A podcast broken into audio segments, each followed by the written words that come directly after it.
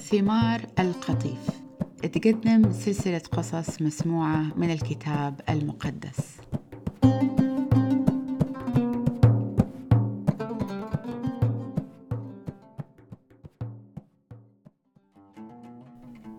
وزي ما سمعنا قصة إبراهيم وسارة وشفنا أن صار عندهم ولدين إسماعيل ولدهم اللي انولد برغبة الجسد من هاجر وإسحاق الولد الموعود اللي وعد به الله وانولد بمعجزة من سارة. فإسماعيل انولد برغبة الجسد يعني بتدخل بشري. لأن إبراهيم وسارة استعجلوا وما انتظروا وعد الله يتحقق في حياتهم. لكن إسحاق جعل كبر بطريقة إعجازية بتدخل إلهي. لأن إبراهيم كان عمره مية سنة وسارة كان عمرها تسعين. يوم الله وفى بوعد عليهم وأعطاهم ولدهم إسحاق. والبشر كعادتهم ضلوا يغلطوا ويعصوا الله ويتخبطوا في الظلام. لكن الله ضل أمين. وفى بوعده لإبراهيم وسارة. وجاهم الولد اللي منه بيجي ملوك وكهنة وشعوب واجد من ذريتهم. وبكونوا مباركين وبكونوا بركة للي حواليهم. وبركة للأجيال اللي بتجي بعدهم. والله وفى بوعده لهاجر. إنه بخلي إسماعيل أمة عظيمة وبيجي منه 12 قبيلة. وفي القصة بنشوف إن في مرة يعقوب صار يتصارع يا الله عشان يباركه. والله قام غير اسمه من يعقوب إلا معناه يراوغ ويفرض نفسه ويستولي على ممتلكات غيره إلى إسرائيل. ومعناه يجاهد مع الله أو الله يصارع. والله تعامل مع إسرائيل اللي هو نفسه يعقوب ولد الموعد. المولود بمعجزة من روح الله القدوس. ومن نسله جو كهنة وملوك زي ما وعد الرب أبوه إسحاق. وجا من نسله الملك داود والمسيح المنتظر إلا هو يعتبر ملك الملوك وملك الكون.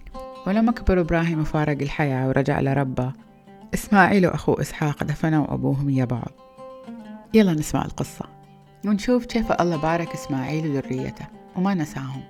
وكيف بعد بارك إسحاق وولده يعقوب بركة خاصة. وكيف تعامل إياهم. وهدوها سجل مواليد إسماعيل ولد إبراهيم اللي جابته له هاجر المصرية خدامة سارة. وهديها أسامي أولاد إسماعيل. مسجلة بالترتيب. نبيوت بكر إسماعيل وبعدين جاب قيدار وأدبئيل أم بسام ومشماع ودومة ومسة وحدار وتيمة ويطور ونافيش وقدمة. وهديها هي أسمائهم كلها على حسب قرياتهم ومخيماتهم. وهم كانوا 12 رئيس ل 12 قبيلة.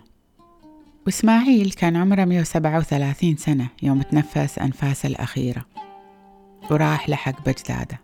وذريته سكنوا في أماكن متعددة على امتداد مناطق واجد بين الحويلة وشور.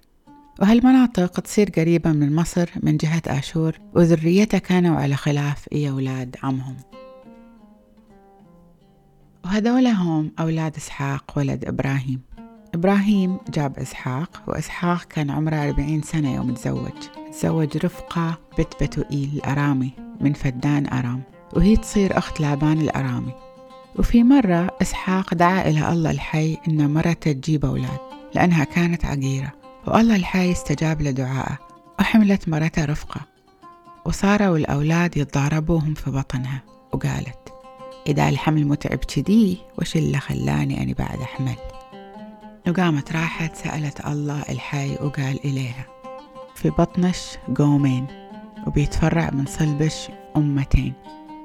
وواحد من هالأمم بيستوي على الأمة الثانية والكبير بيستعبد الصغير. ويوم جا الوقت إنها تولد ولا في بطنها توأم. طلع الأول جلده أحمر ومشعر وقاموا وسموه عيسو. وطلع أخوه وراه وإيده ماسكة كعب رجول عيسو أخوه وسموه يعقوب. ومعناه جا بعده عقبة يعني. وكان عمر إسحاق ستين سنة يوم رفقة جابت له يعقوب وعيسو. ومرت الأيام وكبروا الأولاد وعيسو صار صياد متمكن في البر. ويعقوب كان رجال عاقل في حاله بيتوتي ويكون عادة قاعد في الخيام. وإسحاق أبوهم كان يحب ولده عيسو. لأنه كان ياكل من الأكل اللي كان يصيده له ولكن رفقة كانت تحب ولدها يعقوب. وفي مرة يعقوب كان يطبخ شوربة ولا بجية عيسو كان تعبان هالكان من البر وقال لأخوه تعطيني شوية من شوربة العدس الحمرة له ما تشوفني ميت من الجوع. وعشان كذي صارت بدعته أدوم ومعناه الأحمر. ورد عليه أخو يعقوب وقال له أول بيعني حقك كونك الولد البكر. وعيسو رد عليه أنا كذي كذي باموت. وش بينفعني حقي كوني الولد البكر يعني؟ وقام قال له يعقوب تحلف لي الحين إنك بتعطيني حقوقك كونك الولد البكر. وقام عيسو حلف له وتنازل له عن حقه كون الولد البكر. وبعدين يعقوب عطى عيسو خبز وعدس وأكل وشرب وقام. وهكذي عيسو استخف بحقوقه كون الولد البكر. ومرت الأيام وصارت في مجاعة غير عن المجاعة اللي صارت في أيام إبراهيم. وقام إسحاق نقل وراح عاش في مدينة جرار وين ما كان أبي مالك ملك الفلسطينيين عايش. وظهر له الله الحي وقال له لا تروح مصر استقر في الأرض اللي قلت لك عنها. اقعد في هالأرض وأنا باكون إياك وبابارك لأني بعطيك أنت وكل ذريتك كل هالأرض. لأني بوفي بوعدي اللي حلفته لإبراهيم أبوك وبزيد نسلك زي نجوم السماء وبعطيهم هالأرض بكبرها وكل شعوب الأرض بكونوا مباركين وبكونوا بركة لبعض. ولأن إبراهيم طاوعني وحافظ على وصاياي وسمع كلامي ونفذ شريعتي وكل فرائضي اللي أمرتها إنه يسويهم وبعدين قام إسحاق استقر في مدينة جرار ويوم سألوا أهل المدينة عن زوجته قال ترى هذه أختي لأنه كان خايف يقول إنها زوجته عشان ما يقتلوا أهل المدينة بسبة رفقة لأنها كانت مرة جميلة.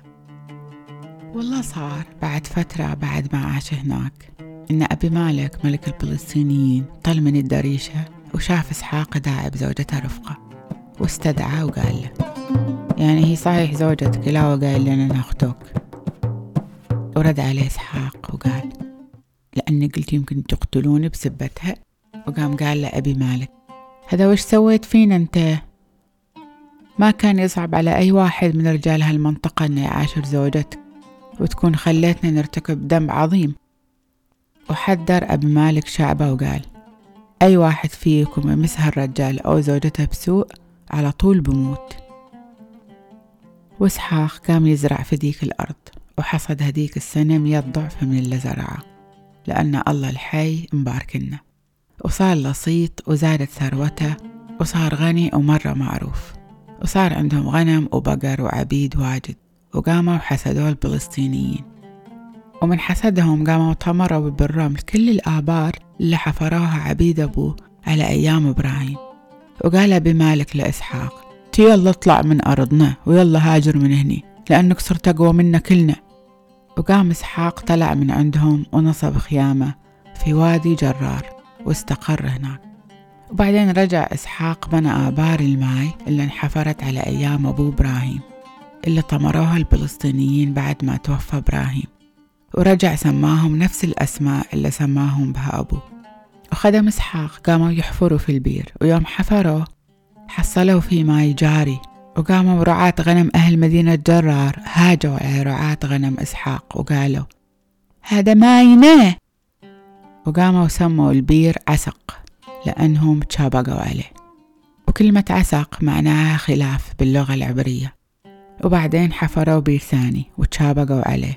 وقاموا سموه سطنة ومعناه عداوة. وبعد فترة نقل إسحاق إلى مكان غير. وحفر بير تاني هناك وهالمرة خلوه في حاله ولا تشابقوا على البير.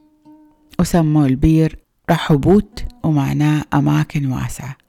وقال إسحاق لأن الله الحي وسع علينا وصرنا مثمرين في هالأرض. وبعدين قام إسحاق راح عند بير سبع وظهر له الله الحي هديك الليلة وقال له أنا هو إله أبوك إبراهيم لا تخاف أنا إياك وبابارك وبكثر ذريتك. عشان أتمم عهدي لعبد إبراهيم. وبنى إسحاق مذبح هناك ودعا باسم الله الحي. ونصب خيمته هناك وعبيده حفروا له بير وبعد فترة ما شاف إلا أبي مالك وأحزات مستشارة. وفي كل رئيس جيشه قابلين عليه جايين من مدينة جرار. وإسحاق قام قال لهم وش اللي خلاكم تجوا إلي وأنتم كنتم مطايقين وطارديني من عندكم؟ وردوا عليه لأن واضح إن الله الحي إياك. ففكرنا وقلنا لازم يكون بيننا وبينك اتفاقية وحلفان إنك ما تضرنا زي ما إحنا ما ضريناك وما جاك منا إلا الخير وخليناك تروح بسلام. وهذا أنت الله الحي مباركنك وقام إسحاق سوى لهم وليمة وأكلوا وشربوا وصبحوا الصبح وحلفوا لبعض زي الأخ لأخوه وودعهم إسحاق وراحوا بسلام. وفي نفس اليوم جو عبيد إسحاق بأخبار وقالوا له حصلنا ماي في البير. وقام سمى البير بير شبع باللغة العبرية عشان كذي المدينة صار اسمها بير سبع. ويوم صار عمر عيسو أربعين سنة تزوج مرتين. المرة الأولى يهودة بت بير الحثي والمرة الثانية بسمة بت أيلون الحثي ونكدوا على حياة إسحاق